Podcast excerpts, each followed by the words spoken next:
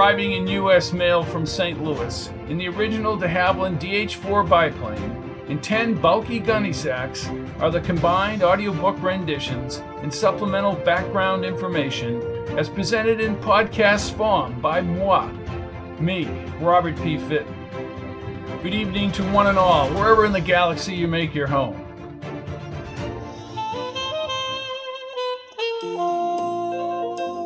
Thursday, 4 a.m. Too early to call it quits and too late to try and flop.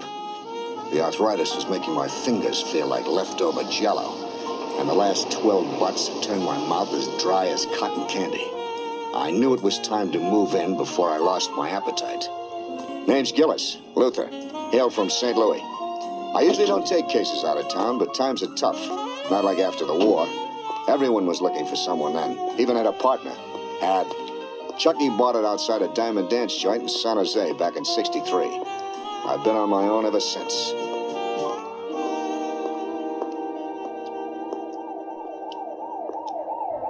Luther Gillis is a throwback, but one of my favorite characters in the original Magnum PI starring Tom Selleck. How aggravating and full of cliches is Luther Gillis, played by Eugene Roche on Magnum PI.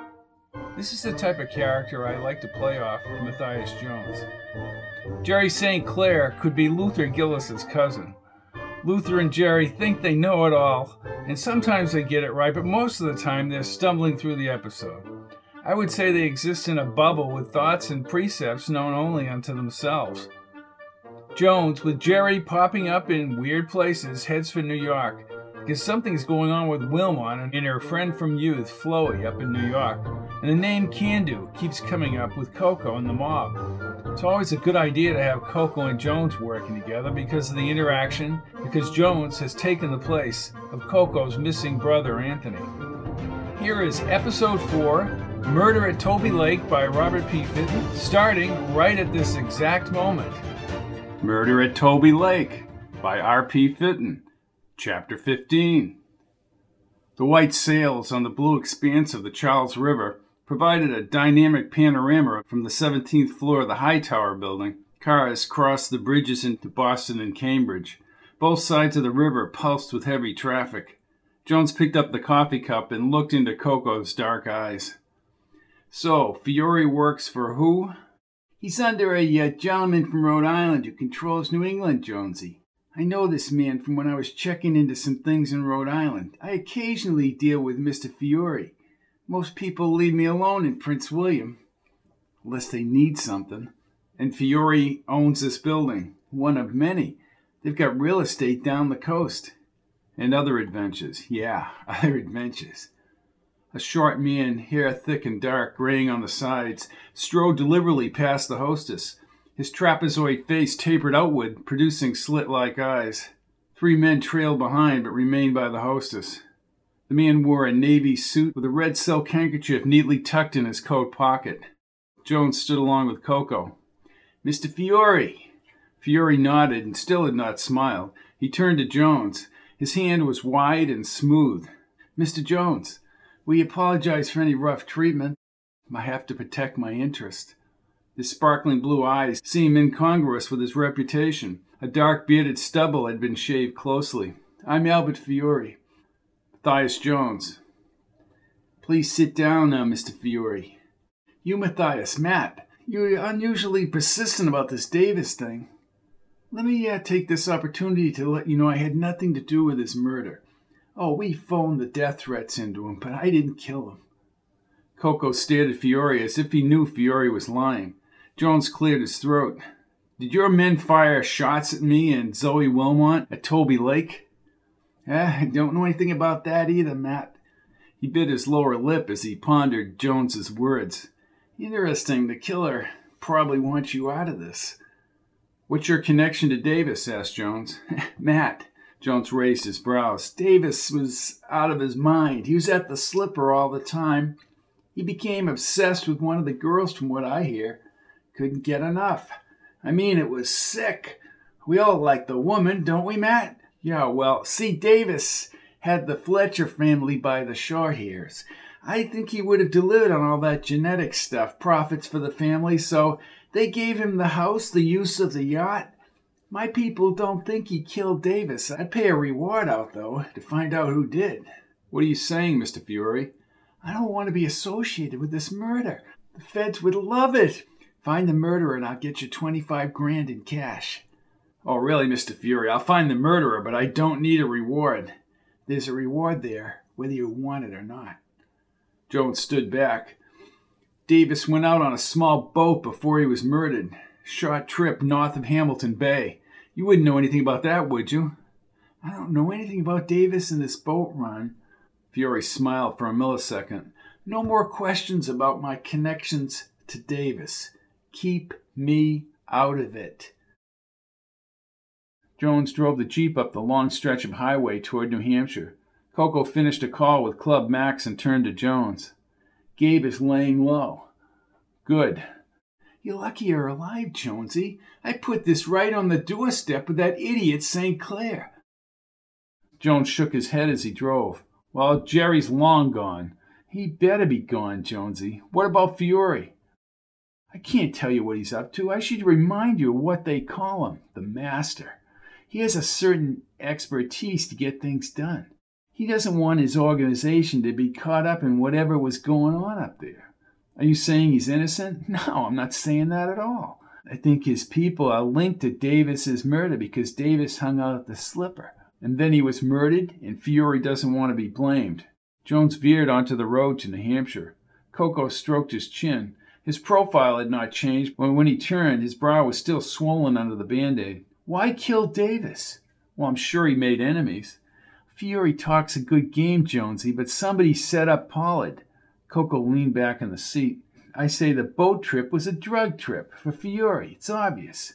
You can run up a tab real quick dealing with these people. I make it a practice to stay clear of the operation. Well, they sure wanted to make sure if you knew anything, you'd keep your mouth shut. Bingo, but I don't know nothing. He placed a quick call to someone named Dulio. Then he mentioned a vessel owned by PW Cargo called the Santana. Want you to bring me down to the docks when we get to Prince William, right off Canal Street. I'll show you the boat when I get there. What about your cell? There's a ship to shore that will connect to landlines. I'll get you the connection number. Are you sailing somewhere? Maybe. I hope you see how serious this is, Jonesy. Jones pulled out the page from Irene's notebook. Here are all the cars that showed up at the lake house since the Nickersons arrived. You kidding? I'll get these traced. Good work, Jonesy. Let's stay clear of Fiore and the cops. That, my friend, will not be easy to do.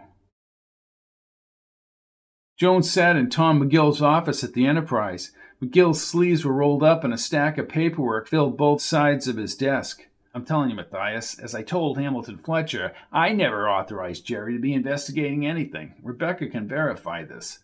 Tom, I'm not accusing anyone of anything. All I know is that Jerry put me at risk a dozen times. McGill half smiled. Jerry is a uh, an aggressive reporter. You think that's funny? No, no. Jerry just goes at full throttle. Yeah, he sure does. Rebecca leaned in the doorway. Excuse me, Tom, this mail just arrived.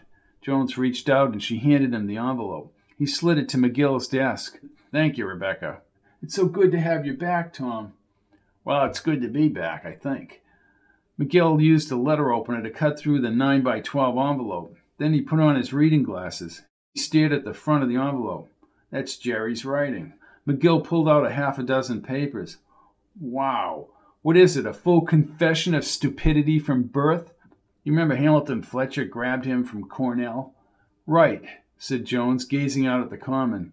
Only a couple of cars passed by, and some summer students sunned on the common grass. Listen to this.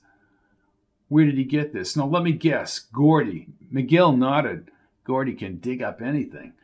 Not far from Cornell, something happened with Wilmot's best friend at Harrison's Cabins. What do you mean? Gordy says the Wilmot family summered in the Finger Lakes region at Harrison's Cabins on Lake Cayuga. Right, Jerry said that. Jones gazed past the stone clock tower to the Marlborough Inn's white clapboards across the common. Wilmot had lived at the inn since last September. Well, what happened, Tom? Her friend's name was Florence Albright. They called her Floey. Gordy says whatever happened ruined Floey's life. I'm getting this over to George Strickland. Jones winced at Jerry's success and then shook his head. So, what happened in New York? Well, maybe Jerry's working on it. It must have to do with Davis. I didn't see that. It's a side road theory.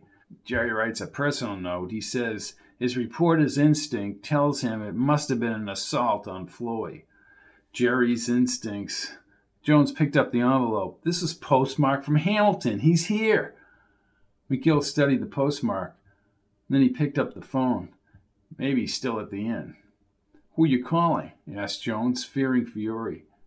Marge at the Marlborough. Hello, Marge. Yeah, Tom McGill. How's the summer business? Good, good. Yeah, is Jerry St. Clair back in his room? No. No, I was away and I had nothing to do with those articles. I'm preparing retractions as we speak. The T Bird? Yeah, when? Okay, thanks so much. What did she say? He was there for a while. The T Bird left about an hour ago. Still can't believe Jerry made that jump. Well, he jumped out of a 727 once. Jones stood. He placed his hands on McGill's desk and leaned over. Why the hell would you jump out of a commercial airliner? He said he wanted to prove that D.B. Cooper could have jumped out of that plane back in 71 with the cash. Jones stood upright, closed his eyes, and shook his head. I thought he was D.B. Cooper.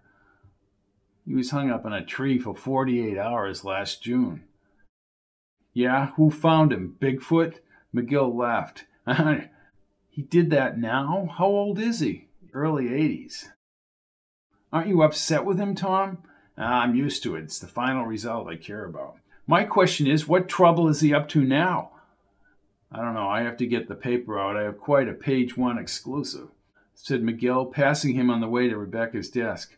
Yeah, okay, Jerry. Oh, I wish we had all gone to Maine.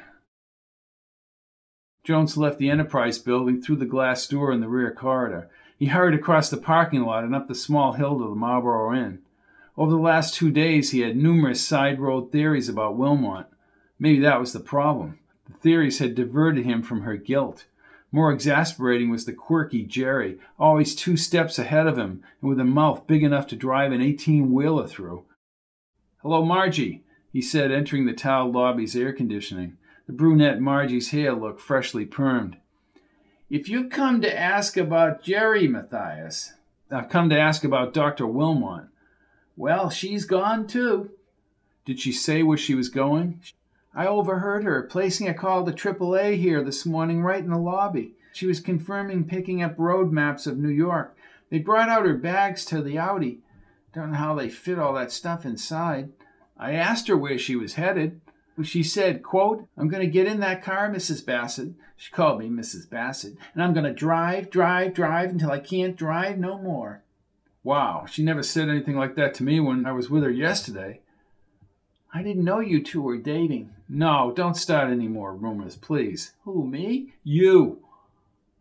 If you see either of them, please give me a call. Yes, sir. Jones retreated outside. He stood with his hands on his hips under the Marlborough's huge columns. Not pursuing the Wilmot side road theory, when he had the chance, might have let her get away with murder. He punched in the number Coco had given him. Shipped ashore. Jones put in his credit card, risky if they checked, then Coco's express code. The connection was hollow. Wilmot, she left town, I'm pretty sure, for New York.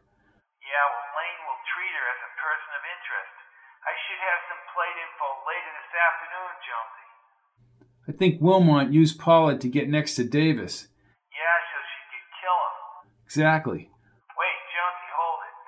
Why go through all that crap with the kayak? Why frame Pollard for no reason? Get my drift?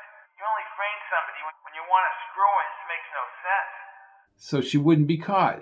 Nah, I'm not buying it. Why wouldn't she have just killed the scum? That swings back to Fiore. It sure as hell does. Are you where I left you? The call ended, and Jones hurried back to his house after Strickland asked him to meet him at Sal's Grill. From the common, his white colonial looked smooth. As he moved along the side of the house again, the cracked paint and signs of mildew caught his eye. For a second, he thought of painting the house himself. Then he shook his head and checked the fence along the shore road. The pothole where Carl had sprained his ankle was finally filled in and patched over with fresh asphalt. No, Bud, you run the highway maintenance. I just wanted to thank you for filling in that hole on Shore Road. I hit it with my bike several times. Yeah, well, you better keep your eyes on the road. Maybe, but my assistant coach twisted his ankle in that hole a few days ago. What the hell are you talking about? asked Bud. I had my men cap that hole last week. Where you been? Okay, okay. Get your facts straight, will you? Okay, I'm just trying to thank you. Bud hung up. Jones stared at the phone as Strickland carried his vanilla ice cream cone out of the restaurant. Bud, the highway maintenance? What a disagreeable jerk! Jones grasped the cone and headed over to the picnic tables. Now he was that way even when he drove trucks for the department. I think he takes pills in the morning so he can be pissed off all day. Jones licked the vanilla ice cream, fully packed into the sugar cone. The wind blew up from the bay and across the picnic tables outside of Sal's grill. During lunch, Strickland had hammered Jones about his trip to Boston, but Jones spoke in generalities and emphasized unimportant parts of the trek southward. We've been out to Pollard's apartment, and Strickland drank the open milkshake. Nothing of value, school notebooks, nothing. That course where Wilmot coordinated her with Davis. Not there. Strickland's cell rang. George Strickland. Ah, Kevin, yeah. What's the story with Wilmot? Good. Well, how far can she get? That's what Matthias said, New York. She's very bright, George. Sure. I'll extend it into New York. Right. You tell Herbert if he spends less time at the Prince William Inn and more time in his office, we might have the right people in custody. No, I'm not blaming you, Kevin. No. Okay. Yes, I'll ask. Goodbye. What happened in Harrison's cabins? Something that ruined Wilmot's best friend's life. What else? Where's Coco? I have no idea where he is. Jones pictured the Santana moving out of Prince William Harbor. Kevin has men staking out Club Max. I shouldn't even tell you that. Well, I'm sure you'll find him. Now I have information that Jerry St. Clair had the Nickersons in Revere, Massachusetts. Now they're gone, and so is Jerry. No, McGill called the Marlborough. I guess he was there this morning. Well, he'll be arrested on the spot when he comes back. Good. Amy Pollard languished in a Prince William jail cell because Wilmot had allowed her to get involved with Davis. Jones had called Wilmot three times just to let her know he was after her. I have Nigel Kent and Hamilton Fletcher all over my case, Matthias. Hamilton is demanding that we wrap this thing up. Jones looked out to the bay. Sure, even if Amy Pollard is convicted on Herbert Lane's phony test results. I understand that, but there's not much I can do about it. I'm sick and tired of Hamilton Fletcher covering his own fanny. The point is that they brought that wild man Davis to the college and put up with his shenanigans purely for money. Wilmot made the arrangement to teach here only when Hamilton Fletcher bringing him in made the wire services. Strickland put his elbows on the table. Well, I know Amy Pollard isn't telling us everything, and I also know she has no alibi. We need to go over to Parkview Apartments and ask around. Well, Arnie lives at Parkview. On the other hand, maybe we won't go to Parkview Apartments. Follow my cruiser, Matthias. I'll meet you over there, George. Jones not only had the urge to tell Strickland about Fiore, but he felt a moral duty. Yet mentioning anything to Strickland could not only cost him his life, but they would also track down Coco. Not helping Amy Pollard by divulging the Fiore information also caused him tremendous guilt.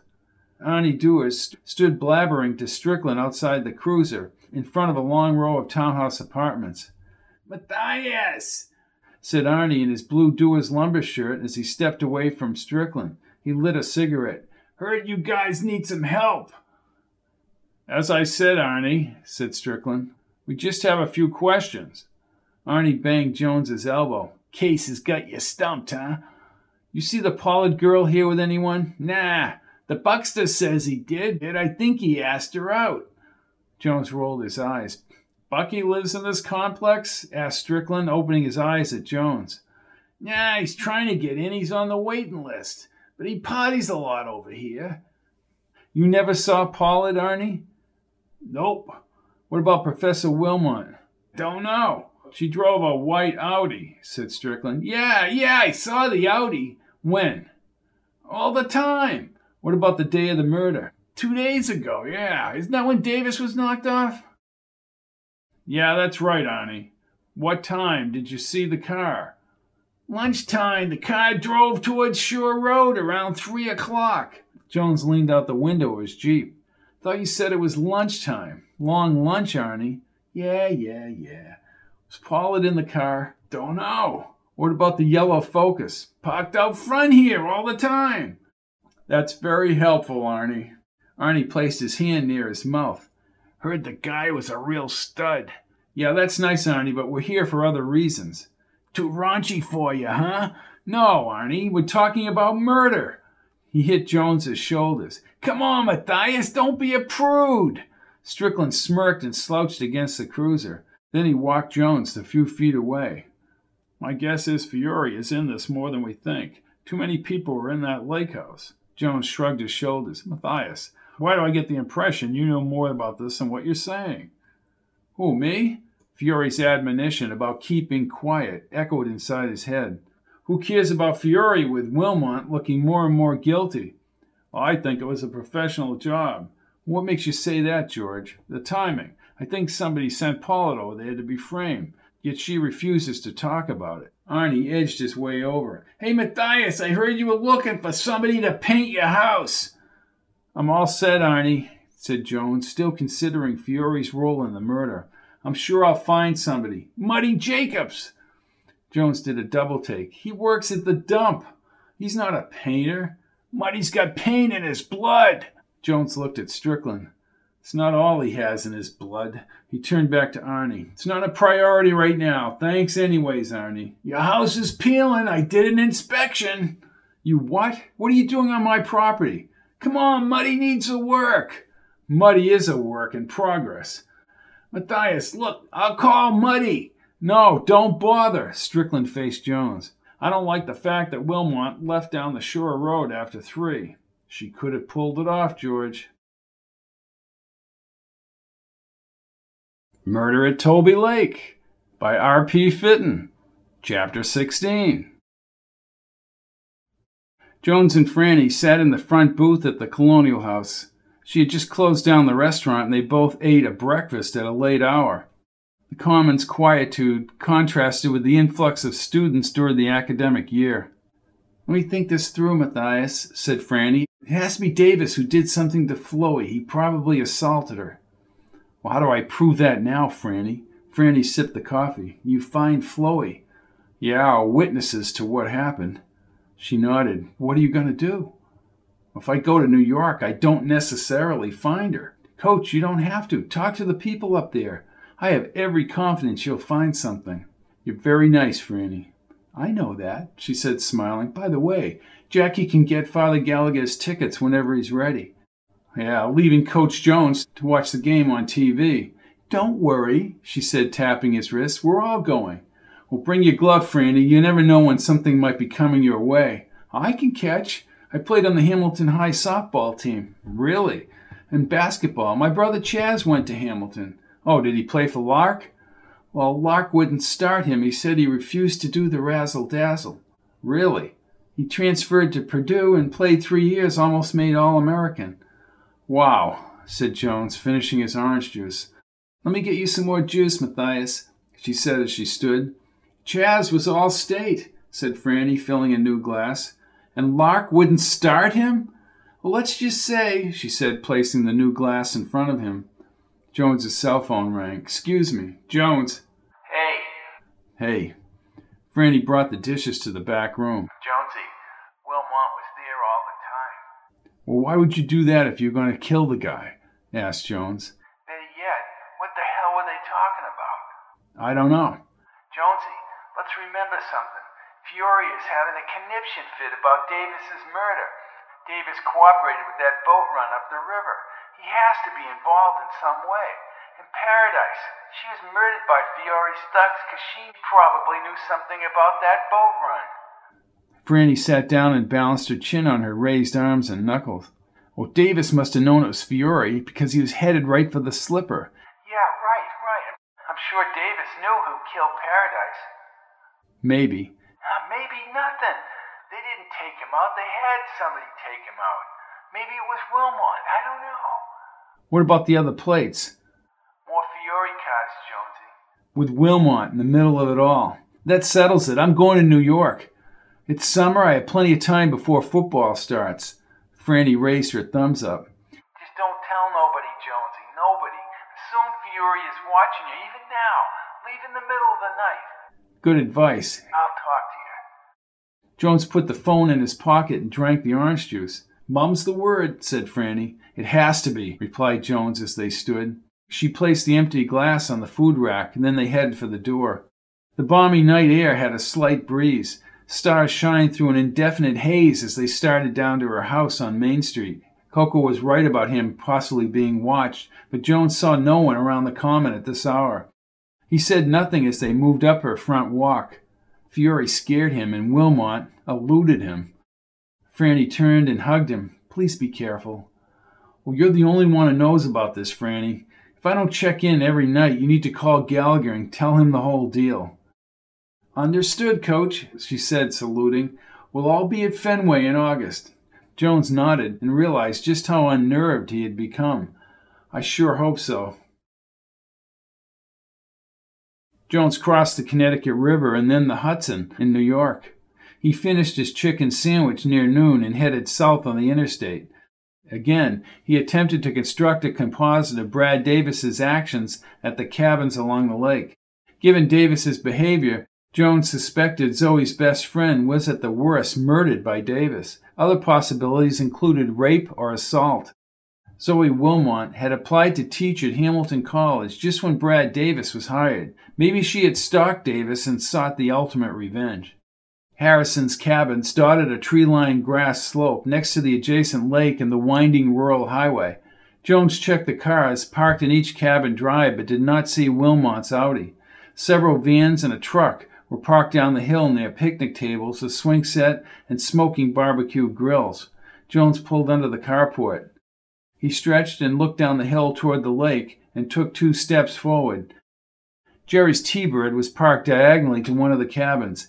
He ran forward. In less than a half a minute, he pounded on the wood door. Open up, Jerry, open up! Jones cupped his hand on the darkened window but saw no movement inside. Then he started back up the hill to the carport and office. A little gray haired man with glasses appeared at the counter painted green and brown plywood map contained brass hooks for the cabin keys. Only two cabins still had keys hanging. He walked by a full rack of pamphlets and advertising for the local and state attractions and a large red no smoking sign. May I help you, sir? Is Jerry St. Clair staying here? No St. Clair here. Well, who owns the T Bird? asked Jones, looking down the hill. Oh, that would be Mr. Rogers. Let me guess. His first name is Fred. Yeah, that's what he said. Jones shook his head. Where is he? Should be in his cabin. What about Zoe Wilmot? asked Jones. You a cop? Investigating a murder in New Hampshire. The man stared at him and then looked away. No, Zoe. Thanks. You getting a cabin? I'm not sure yet. Jones walked back to the carport. He should have figured that Jerry would show up here. Down the hill, Jerry, cigarette plunked in his mouth, peering in windows, moved between the cabins. Jones still believed Wilmot would have headed to New York, but the Audi was nowhere in sight. She's not here, Jerry, he said in a loud voice. Jerry never turned, but wrote something in his notebook. You're late. I shouldn't even be talking to you. What are you writing now? The open cabins. You can check the keys on the hooks behind the desk. Jerry looked up, probably realizing he had overlooked the obvious. She'll be here. This is where Floey Albright was attacked. Now, how do you know that? Dig, Jones, dig. Hit the local newspapers, police reports, get the story. Jones stared at the older Jerry. You've done all that? I know what happened up here, Jones. Or what happened? Confidential. Ah, Jerry, I'm not going to exactly broadcast this to the world. Jerry moved up the porch to the next cabin and looked in the window. Then he wrote in his notebook. Fiore's paws are all over what happened at the lake house. Well, we agree on that, but I don't understand Wilmot. I don't think she did the kayak routine to kill Davis.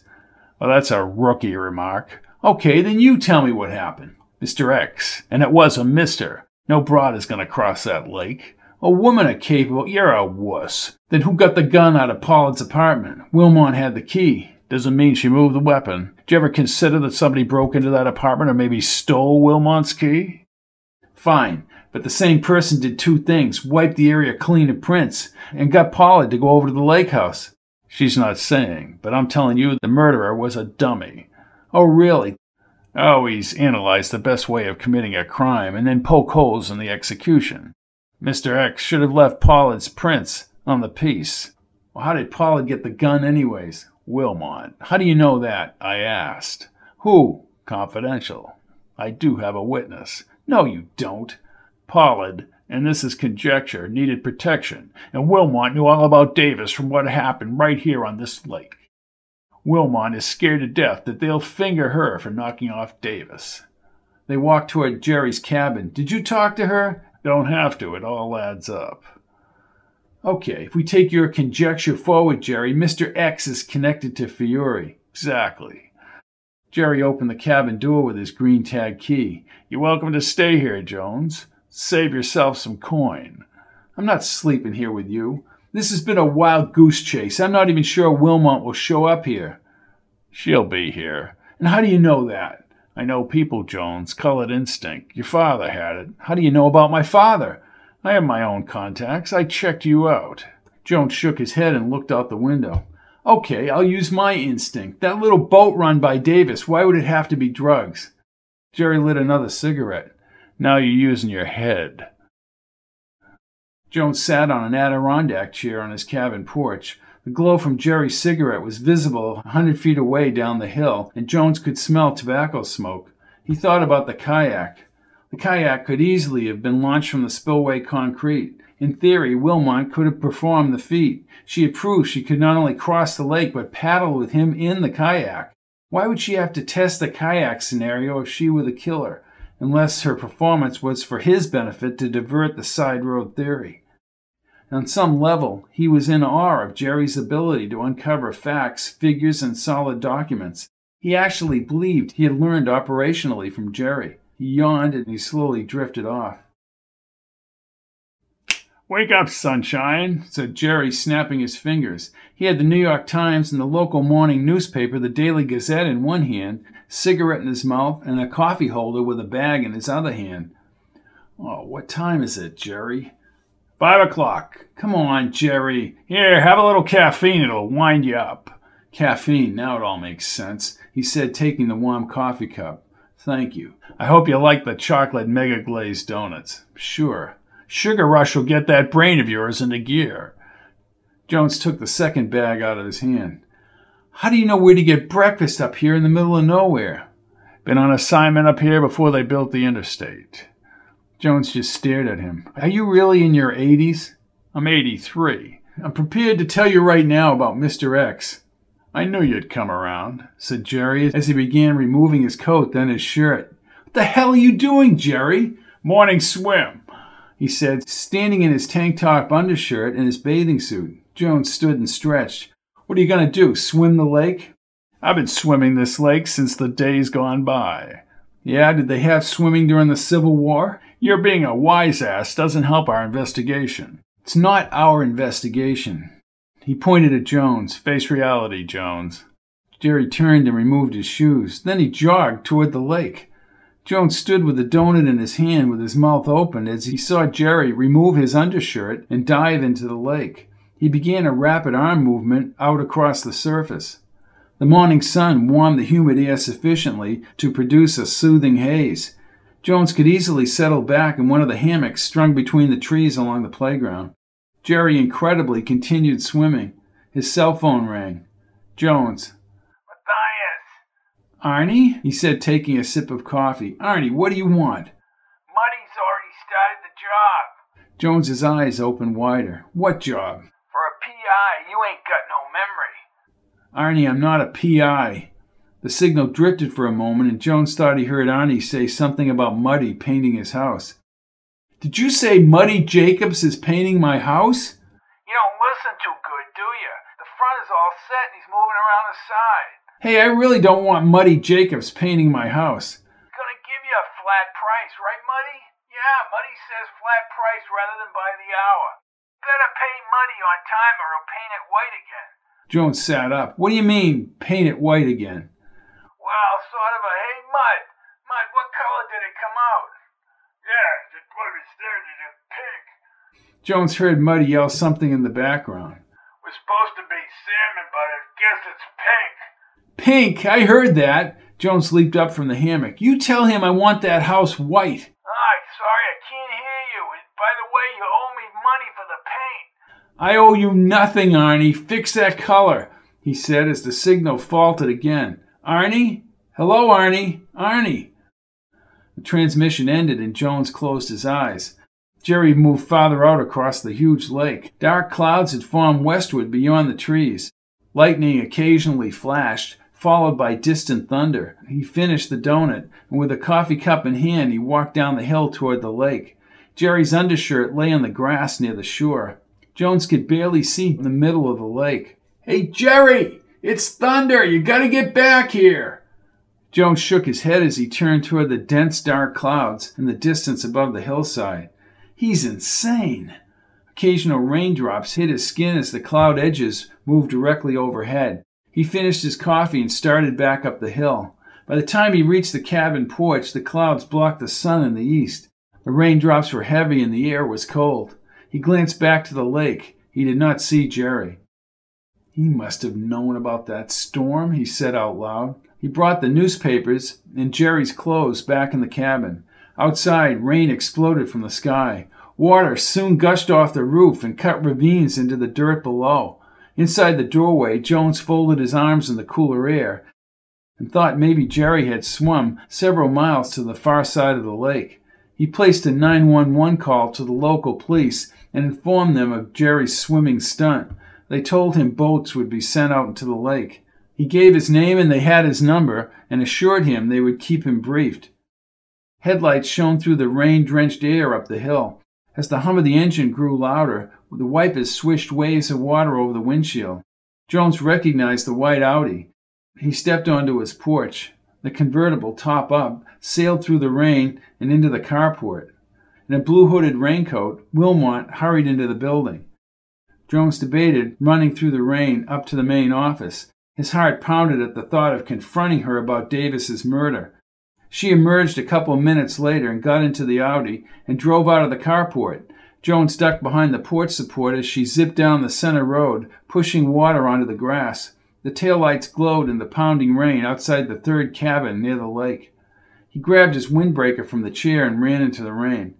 Lightning brightened the cabin grounds and rain pattered against his hood like rounded copper BBs shot from a gun. He slowed near her cabin. The inside lamps cast a warm glow, and Wilmot set her blue rain parka on the chair back. As he climbed the porch steps, he did not believe she had killed Brad Davis. The rain cascaded into linear puddles as Jones spoke clearly through the screen door. Zoe?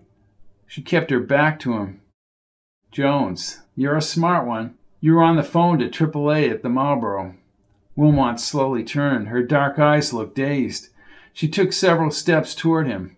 They faced each other on either side of the screen door. Zoe, what happened up here? She raised her dark trimmed brows for a moment and sighed. You found everything else out. I'm surprised you don't know that. I don't. She opened the screen door. Thank you. Take off your coat, Matthias. Sit down if you want. Jones pulled the chair across the wood floor, but remained standing with his hands on the chair back. Davis hurt your friend. Did he kill her? She shook her head, lingered at the door, and folded her long arms across her white jersey. What Brad Davis did was worse than murder. In the silver light of the thunderstorm, tears descended her smooth white cheeks. Jones rounded the chair as she fried. She reached out slowly, and he held her as she cried into his windbreaker. It's all right, Zoe. Her eyes reflected the lightning flashes. She lay in a coma, Matthias. For what? Because she didn't do what he wanted her to do in the rowboat right out there on the lake. Then he raped her. No. He smashed her with an oar. And then he pushed her into the water. She fought to stay afloat as he rowed away. She was underwater long enough to sustain permanent brain damage. You know, oxygen deprivation. It's my fault. Why is it your fault? Because I insisted my parents bring Floey up here from New Jersey when we went on summer vacation. Wait, did Davis save her? asked Jones as he wiped her eyes. No. A man on shore saw her in the water. Davis had rowed around the cove. Guy dove into the lake, swam out, and made repeated dives. He brought her up, but she had been down there a long time. My first question, Zoe, he said softly, relates to Davis. I don't understand. Why didn't he go to jail? They had no proof. Brad Davis denied that he was the one rowing away. But I know for a fact that Brad brought her out in that boat. I let her go in that boat, Jones. And the Fletchers brought him to Hamilton College. Genius dismisses character flaws. So does money, he said. Floey is institutionalized back in Binghamton. That's where I've been. Her parents are dead. She recognizes me. Her cognition is minimal. Floey wanted to be a doctor. She was a straight A student, 16 years old. Am I glad Brad Davis was shot to death? Yes. I'd like to give the person who killed him a million dollars. You had a key to Amy Pollard's apartment. Still do. Somebody got that key, and either they had another key made or used it to gain entry into Pollard's apartment. She nodded. I used Amy for my own ends against Brad, and now look what's happened. I understand that was wrong, but how were you to know that Davis was going to be killed? Why was he killed? Did he owe money? I'm sure he did. He had to have owed money. He led her over to the table and then removed a bottled water from a small refrigerator. Brad laughed at me when I threatened to pressure the Fletchers publicly and the Fletchers would never receive me. She drank from the water bottle. I had my own story about Brad Davis written and was ready to go forward to discredit him, but somebody killed him. I apologize for this emotional outpouring. Thunder shook the cabin, and the rain continued to splash against the asphalt and gush down the gutter. You're entitled. Zoe propped her elbows on the table. Her moist, lively eyes were bordered by thin, dark brows and her subtle lips were neatly outlined with a smile Jones had never seen. I gave you a lot of grief. Look, Zoe. No, I did, and for that I'm sorry. I just didn't want you to know all this. I tried to push Brad, but it never worked. I continuously harassed him. But justice has been served, hasn't it? But not by me. Davis used a small boat out of Hanson's Marina. He traveled north and up the Paquonicket River. The trip was less than an hour. I'm not aware of this. Did he do drugs? Yes, I am aware of that. He had nothing to do with selling drugs, and I don't think he dealt in drugs. Brad let other people do the dirty work in his life. I think the package that Captain Kendall saw was something other than drugs. For Fiore? Yeah. Ever meet Fiore? No. She drank more water. But I met people from Boston at the lake house Lenny the Falcon and Jake Corbis. Oh, Lenny. What did they want? They just hung out a lot, but they were always looking around. Anything strange that would relate to that package? She shook her head. No. Jones walked back to the screen door. Fiore knows, because Fiore made some big money on that package. I assure you he's very worried that the real murderer will be found. Wait, the Falcon. He mentioned some guy named Kando several times over the course of a few months. I assume he's another one of Fiore's guys. Ever meet Kando? No, she said as she teared up again. And not telling Amy about Brad was the worst thing I've ever done in my life. Jones assured her as the storm pummeled the landscape, everything said in her cabin would remain confidential. She stood abruptly and returned to the door. Her tall form was silhouetted against the dark, continuous lightning flashes. He gripped the door frame as emotion surged and her voice quivered. I tried to tell her about Brad even before she went out on the lake. Jones held her shoulders from behind. Then she put herself in harm's way, Zoe. I'm sure she sensed what kind of guy he was from the get go. Jones peered into the foggy morass down by the lake. Jerry was a fool for not having returned to shore. His recklessness this time may have cost him his life. Question Where did you get the gun? I didn't. I told her she needed a gun for her protection once she got involved with Brad. No, I agree, but where did she get it? She told me somebody on campus. Somebody on campus knew where she could get a gun. On campus? Who on campus? I wonder if the Fletchers know about that. She refused on a number of occasions to tell me who got her the gun. Zoe, the person who got her the gun had access to the apartment and had to be linked to Albert Fiore. What can we do now? We're going back to Hamilton and we're going to find out from Amy Pollard or Merkel Jerkel who gave her that gun. Wilmot laughed. I put up a good front, but I did think that was funny. Let's wait until the storm clears. I have to check something, then we'll head back. I think you should leave your car here. They're looking for it. There's an all points bulletin out for you. Okay, we'll put it in a parking garage in Binghamton. Good idea. Let's get going. Murder at Tolby Lake by R.P. Fitton. Chapter 17. Before leaving, Jones called Franny at the Colonial House. Although concerned for his safety, she seemed relieved he was all right. Jones would give no details, nor would he mention traveling with Wilmot in the passenger seat. He did ask her to find out if anyone in town knew somebody named Kando. He crossed the New York line late in the afternoon. The signal to the police back in Ithaca, New York, finally stabilized. Is there any sign of the body? asked Jones. No, sir. You're telling me you let an 83 year old man swim across Lake Cayuga? I have no control over this guy. We have the car, a 1962 Ford Thunderbird registered in Key Largo, Florida. We're in the process of contacting people in Key Largo, and we'll keep you informed, Mr. Jones. That man is like the Terminator. All right, I'll talk to you later.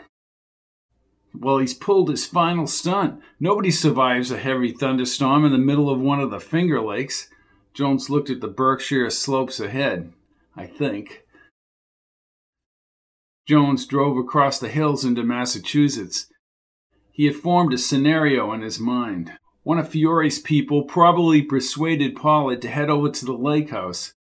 Jones was sure because Pollard was not talking that Fiore was involved in the murder of Brad Davis. That meant Lenny the Falcon or Jake Corbis, yet Kando was always in the shadows. As he moved through the Berkshire rises, his cell phone sounded. Jones. Matthias, this is Nigel. Hello, Nigel. Where are you? I can hardly hear your signal. Just a little trip. Well, I won't keep you. I've just gotten off the phone with Hamilton Fletcher. Apparently, Lark's been calling him for about a month. Lark and Froggy Finley will be assisting you in your summer practices. Nigel, he said loudly, I really don't believe that's a good idea. Wilmot sat up. Well, you know what happens when Hamilton makes up his mind. I'll call Carl and then I'll call Hamilton. Froggy and Lark are like Laurel and Hardy. I don't think you're going to win this one, Matthias. Just keep Lark pacified. Nigel, I would only ask one question. What's that? Are you better off than you were two years ago? Point made. He ended the call and Wilmot stared at him.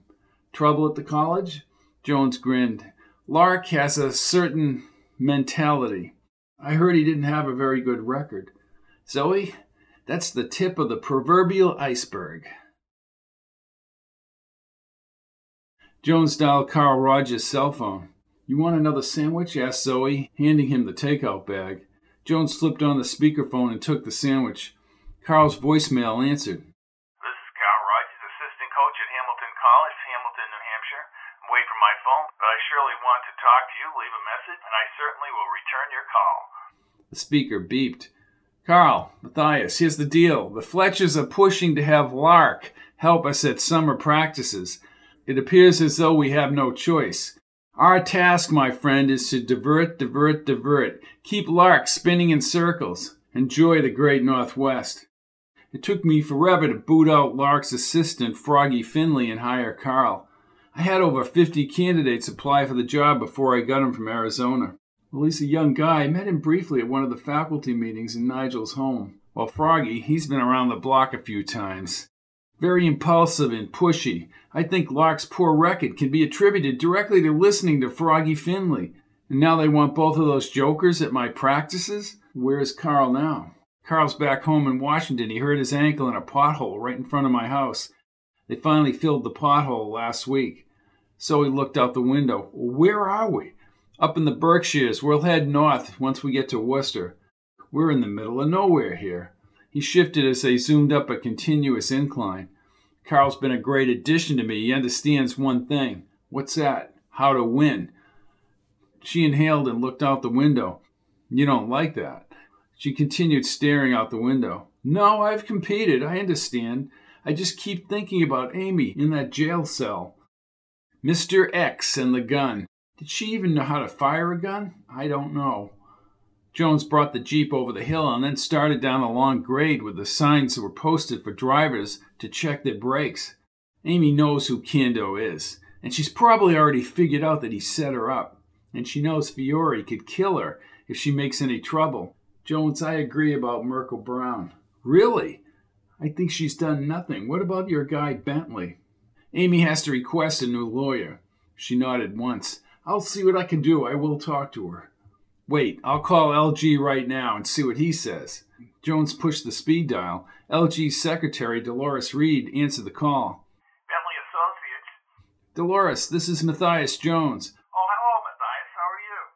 I'm fine. Is LG in? Oh, he's in court this morning. Should be back around 1 or 1.30. Jones thought for a second. I'm trying behind the scenes to have Amy Pollard get better representation. Well, she'll have to ask LG. I understand. The question I have is about her attorney now. Just my intuition. It's as if she's dragging her feet. LG said that all along. Who is she? Campus Legal Aid, said Wilmot. I can relay your concerns to LG. Please, I appreciate it. I'll have him call you. Thanks. Bye. Wilmot held his wrist. Why would Merkel Brown hold things up? Perhaps we should find out who she is other than Campus Legal Aid.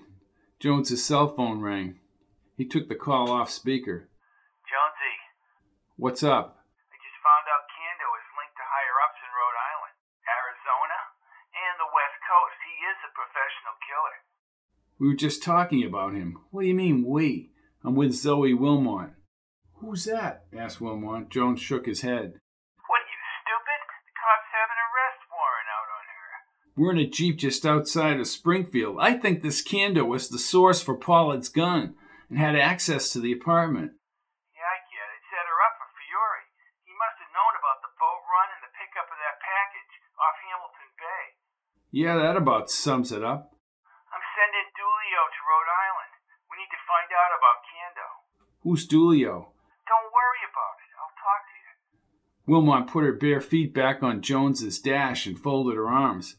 Okay, Jones, how much further to Hamilton? Another couple of hours.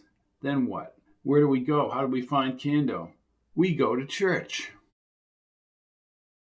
Gallagher's porch light popped on. Jones's watch hands were straight up at midnight. He called Gallagher five times before the priest finally agreed to let Wilmot sleep in the guest bedroom and Jones in the lower bedroom. Jones parked in the lot behind the rectory, then they headed to the front porch. The orange haired Gallagher tied his bathrobe and gazed over his reading glasses. You two have been traveling quite a while. Please come in. Thanks, Jim. Zoe is innocent. Gallagher leaned out the screen door and looked both ways. Then he shut the door. Well, I hope so. Miss Wilmot, there is a second bathroom at the end of the hall. Thank you, Father. I think I'll get some rest. Sure. It's the last bedroom on the right. She turned to Jones and pecked him on the cheek. Thanks for all you've done, Matthias. Let me know what you need. And thanks again, Father. Gallagher nodded as Wilmot headed up the stairs. How do you know she's innocent? Coco is checking it out. Oh, well, where is he? Is he in on this? Absolutely not, said Jones. Kevin Phillips, thank God he called me yesterday about you and Coco. You've done the right thing, Father. That's what you always tell me. I can tell you the story now or tomorrow morning. I'm having Irish coffee, Matthias. What can I get you? A brandy? Hot chocolate. Gallagher raised his brows. I'll spice it up. Half an hour later, Jones finished the large mug of hot chocolate laced with brandy. He leaned toward Gallagher. Kando killed Davis, and Kando works for Fiore. Let me give you some friendly advice. You should let the police handle this, said Gallagher. Lane has been paid off to frame Pollard. I know he has. He fixed the tests on the gun. Even George Strickland says there's nothing we can do.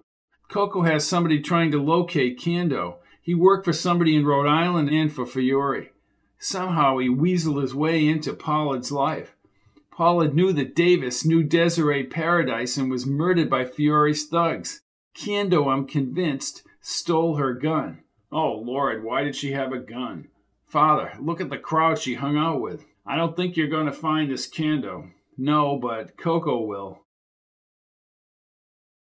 Jones woke by the vibration of his cell phone. He sat up in the first floor bedroom. Answer your damn phone. Where you been, Jonesy? Jones sat up. What time is it?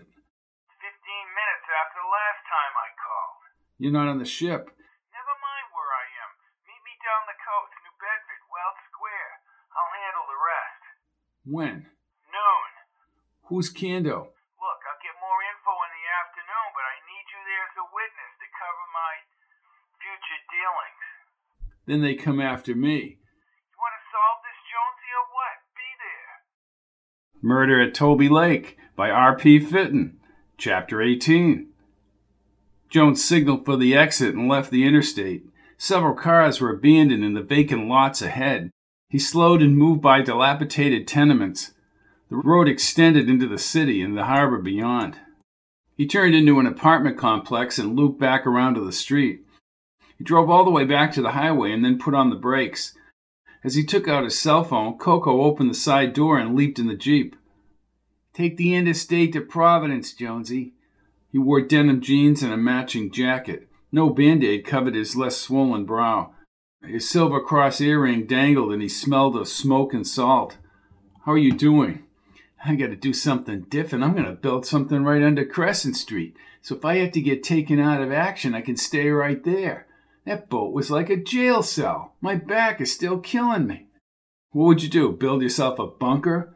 No, it would be plush, Jonesy. He arched his back. We have to locate Kando. Is Kando even around? I think he is, and my connection wouldn't be having this meeting. Plus, they don't want the cops finding out about somebody who worked for them and went to Fiore, and then was used to kill Davis and set up Pollard. Kevin Phillips has been by the rectory. Wilmot is with Gallagher. How'd you talk Gallagher into that? Jones rocketed back onto the interstate. Well, it wasn't easy. Well, I hope she keeps her mouth shut. Davis brutally killed Floey. He didn't even know Wilmot knew, and if he had lived, he probably would have killed Wilmot. Then he deserved to be whacked. He headed along the straightaway toward Providence. Do you need anything to eat? No, I'm okay. Let's look at the scenario, said Jones. You find out who and where Kando is right now, and I say drop all that information to the cops. Oh, really? Come on, Jonesy, use your head. They're not going to sit back and let you finger Kando to the cops. First of all, they'll come after me. Second, you go down too. Then what am I supposed to do? Just find out where the bastard is first. We need a plan. Okay, we pressure and we maneuver Kando. Make him screw up and incriminate himself. And how do we do that? I'll take care of it. Jones remained with Coco at an outside table at a restaurant in Newport, Rhode Island, overlooking the Blue Bay. Three men in casual dockers and open collar shirts sat around a glass table with the floral umbrella. The older man with silver hair placed orders for pastries and coffee. Then he leaned toward Jones and Coco and folded his hands. No introductions were given. So, how long have you been with Coco? He asked in a heavy Rhode Island accent, caught somewhere between New York, New Jersey, and Boston. I've known him for a couple years. And how are you doing, Coco? I've been better. I'm sure you have. Coco had still not mentioned the man's name. Well, Kando didn't show up on my doorstep until last year. He had references on the West Coast. I was impressed by his ability to follow orders. Jones's cell phone rang. Sorry. No, take it. Thank you. Jones walked along the buildings. Hello, Matthias Jones. Coach, this is Zoe. Zoe, I told you this is an important meeting. Listen to me. I haven't got time for this right now. I'm sorry. I'm afraid this Kando will kill Amy. She's safe in the jail cell. They have extra men out there now. He looked at Coco and the men back at the umbrella table. Look how they got to your friend Coco. Are you still with Gallagher? Yes, we're at a meeting in the parish hall. Have him call me when he's done. Don't go anywhere. Are you saying Kando's still around? That is exactly what I'm saying. Jones tucked the cell phone in his shorts pocket. Coco set down his coffee and looked up at Jones as he returned to the table. Sorry about the interruption. No problem, said the gray haired man. He wiped his lips with a napkin.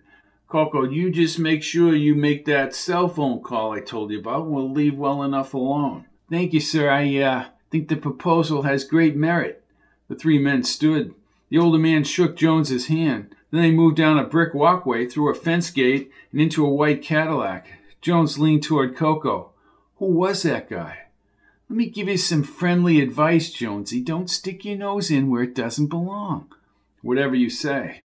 Let's get out of here. They want Kando dead.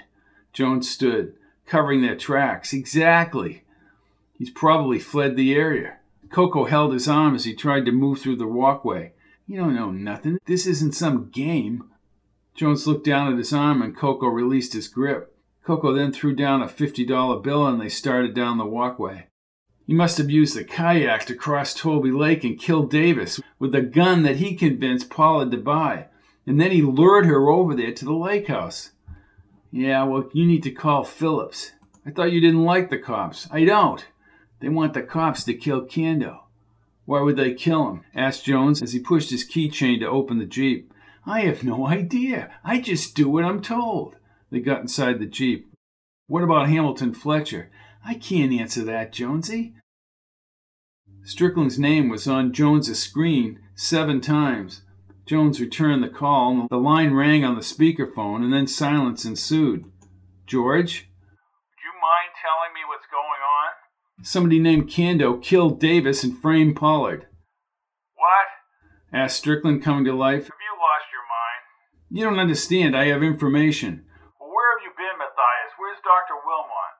Jones moved up a state highway back to Massachusetts. Give me one bit of evidence about this Kando. I don't have any evidence. We'll need statements from both you and Wilmot. Matthias, we're good friends, but we're not communicating. I couldn't call you, George. Fiore would have come after me and Wilmot. I had no choice. 6 p.m., Prince William Police Station. Cocoa looked up at Jones as Strickland hung up. You can bet your ass Lane'll be there, Jonesy. You better call Bentley right now. You're right. Herbert would like nothing more than to press charges on me. It's time to put the pressure on Pollard. She has to know who Kando is. You're dropping me off when we get across the line into Massachusetts. There's a plaza. I'll take care of the rest.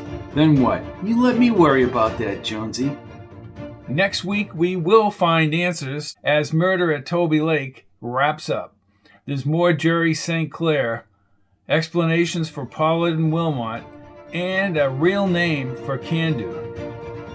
I'm RP Fitton. See you next time for the concluding episode of Tolby Lake. Hasta la vista.